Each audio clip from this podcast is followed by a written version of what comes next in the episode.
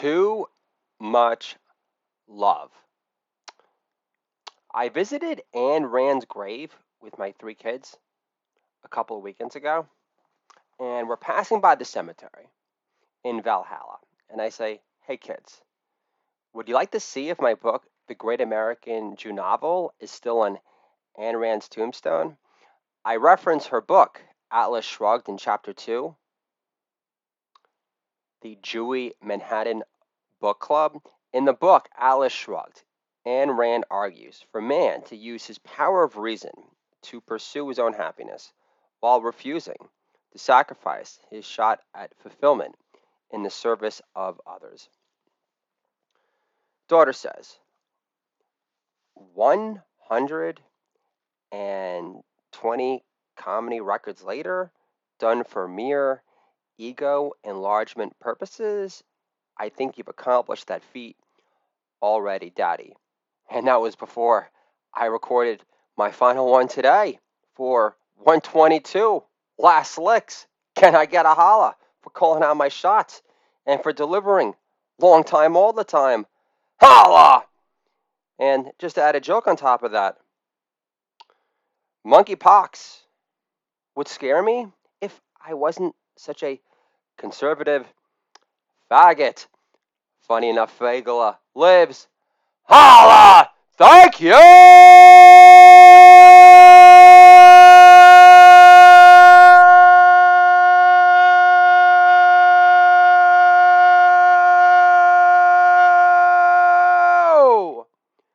Very much. The great American Jew novel wasn't on Ayn Rand's tombstone anymore, which pissed me off more than seeing a copy of her book fountainhead at a bookstore in Ridgefield, Connecticut, with microscopic font and gaudy, murky book cover on it, reminiscent of Danielle Steel, I don't give a shit novels. I know the Jewish tradition is to place rocks in the tombstone, but Ayn Rand was a godless cunt like Carl Sagan's mother. So what difference does it make? Hillary Hammer Time Cankles skanks on. Holla!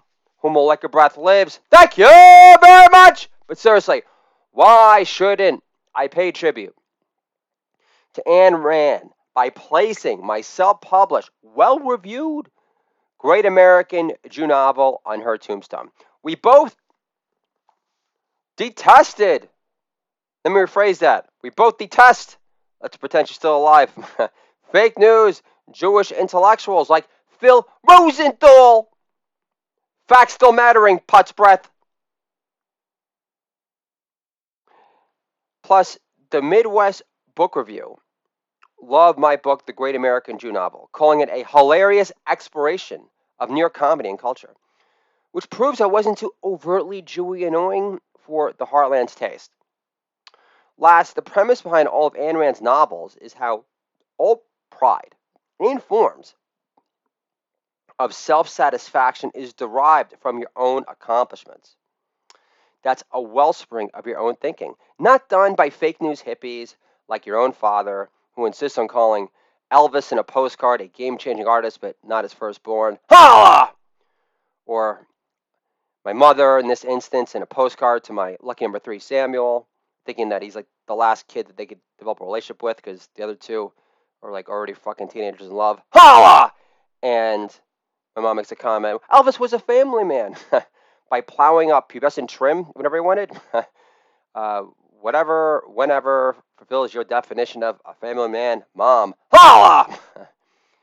For me, a family man is a slut in a straitjacket. Thank you!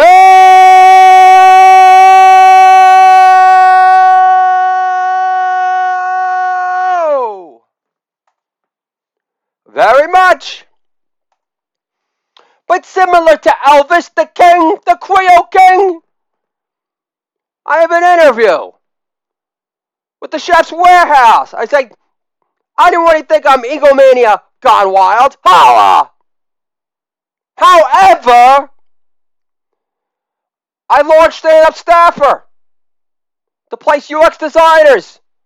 And with that commission money, use that money to finance my comedy records and more sheets of comedy gold and more books.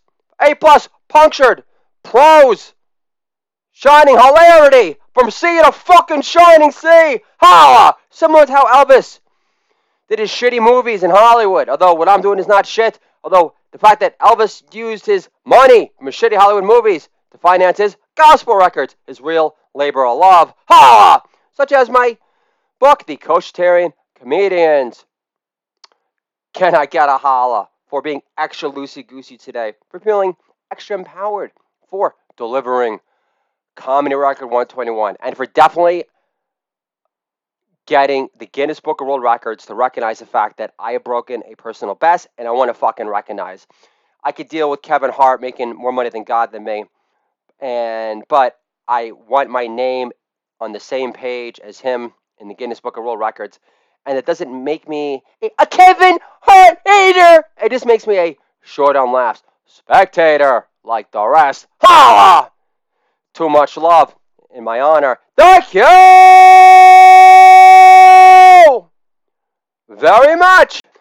Again, the premise behind all of Ayn Rand's novels is how all pride and forms of self satisfaction is derived from your own accomplishments. That's a wellspring of your own thinking, not done by fake news hippies like your father. Sorry, But when you live in Arizona for 10 years and not once visited the Grand Canyon, you're a Fake news, hippie. I don't care if you're Bob Dylan. Pandora Station suggests otherwise. Holla! Too much love. Thank you very much. The most depressing part of visiting Ayn Rand's tombstone is how her tombstone had 16 rocks on it compared to her pseudo closeted husband, I think, who only had two. Well, if Ayn Rand wasn't such a needy stink hag who didn't take Frank O'Connor for granted, he would have had the opportunity to plant more seeds of distress in other men's colons before he drank himself to death out of shame of being a closeted homosexual, I think. Funny enough, Fagala giving insightful oomph to too much love. Holla! Thank you very much! And who are these Ayn Rand culty cunts? who think it's a good look putting rocks in Ayn Rand's grave, but not his.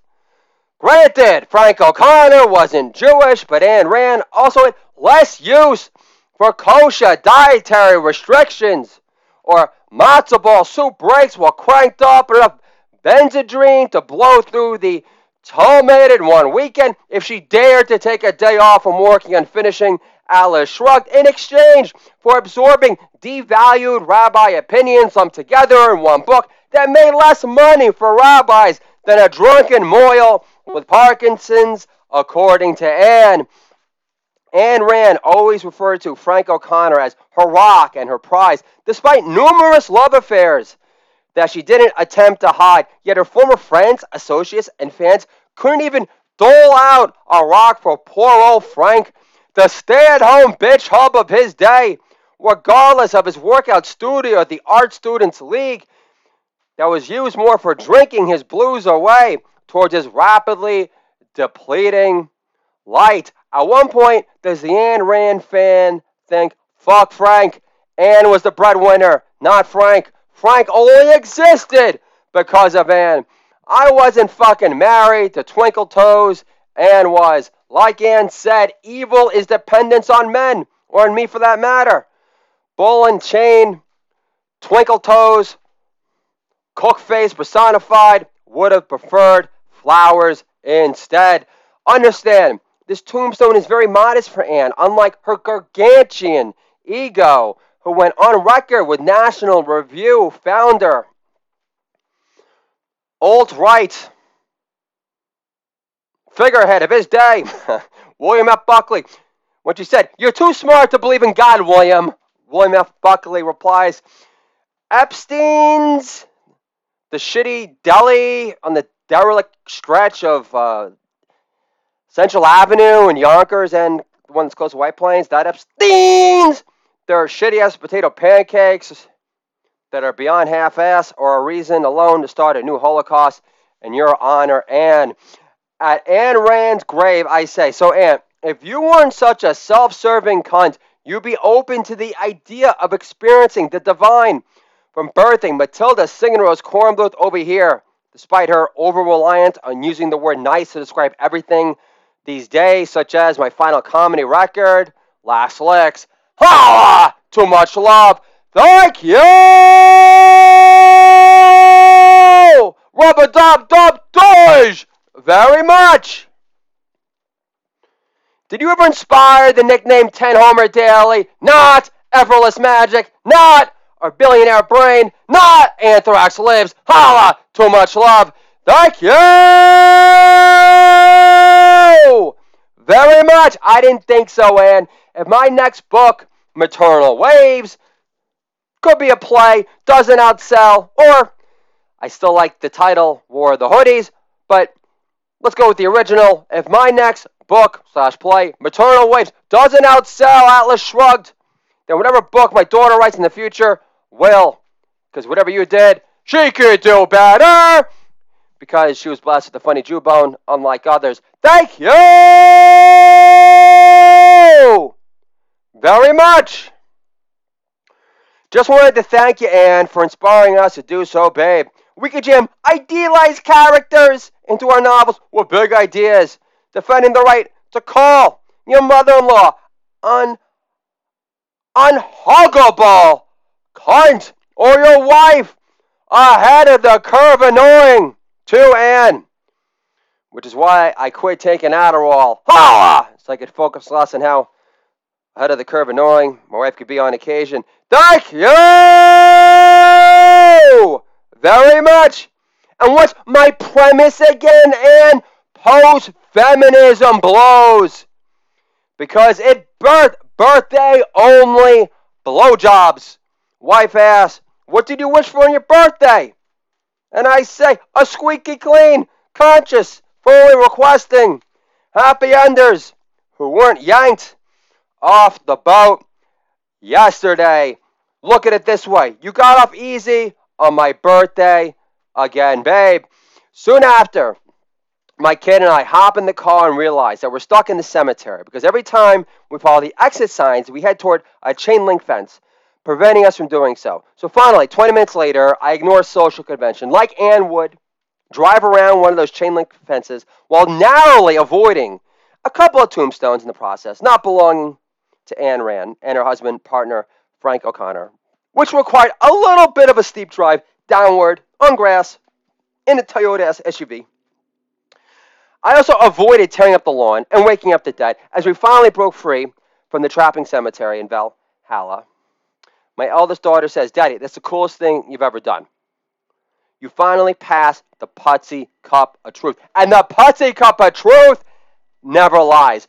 Do you believe in miracles, Anne Rand? Because I do now. Daddy saw an opening and took it without fumbling or bumping over tombstones in the process. Tonight, Daddy can raise a glass of AC cooling wine for passing the Putsy Cup of Truth with honorable distinction. Daughter adds, now write an all-time bestseller, Daddy, whether it be Year Without Beer or Maternal Waves or War of the Hoodies or write a new draft for horsing around with Hinduism or write a pilot episode such as Never have I ever believed in reincarnation till you encounter a broken down talking racehorse or whips your stand up comedy roadshow into shape by actually sticking to a fucking hour and mastering it instead of doing 121 records later. But only after you record your final comedy record for free.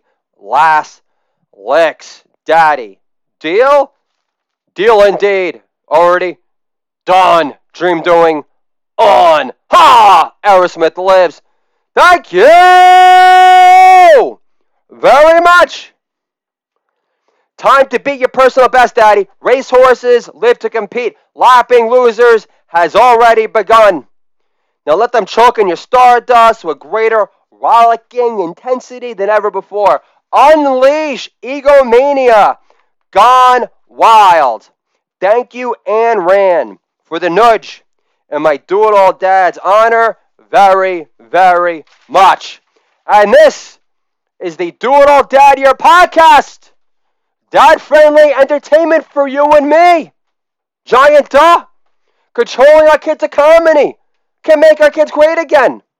My fuss free kids.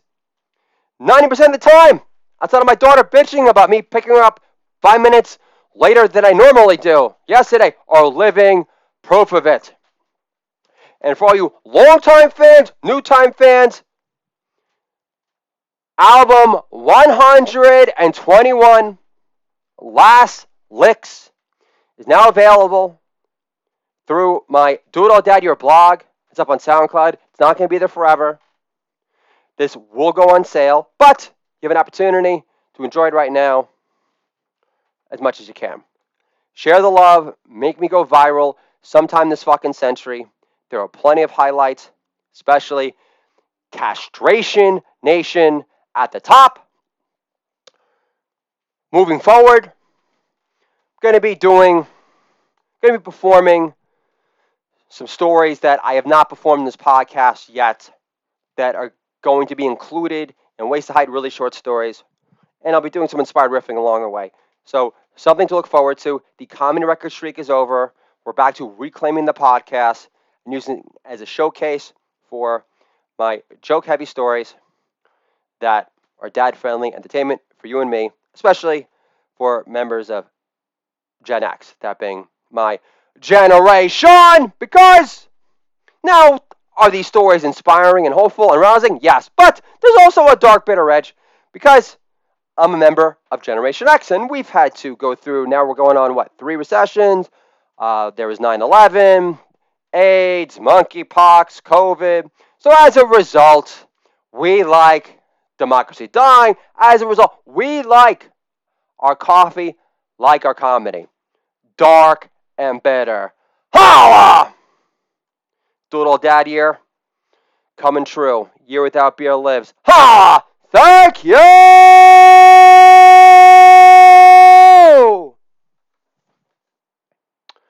Very much.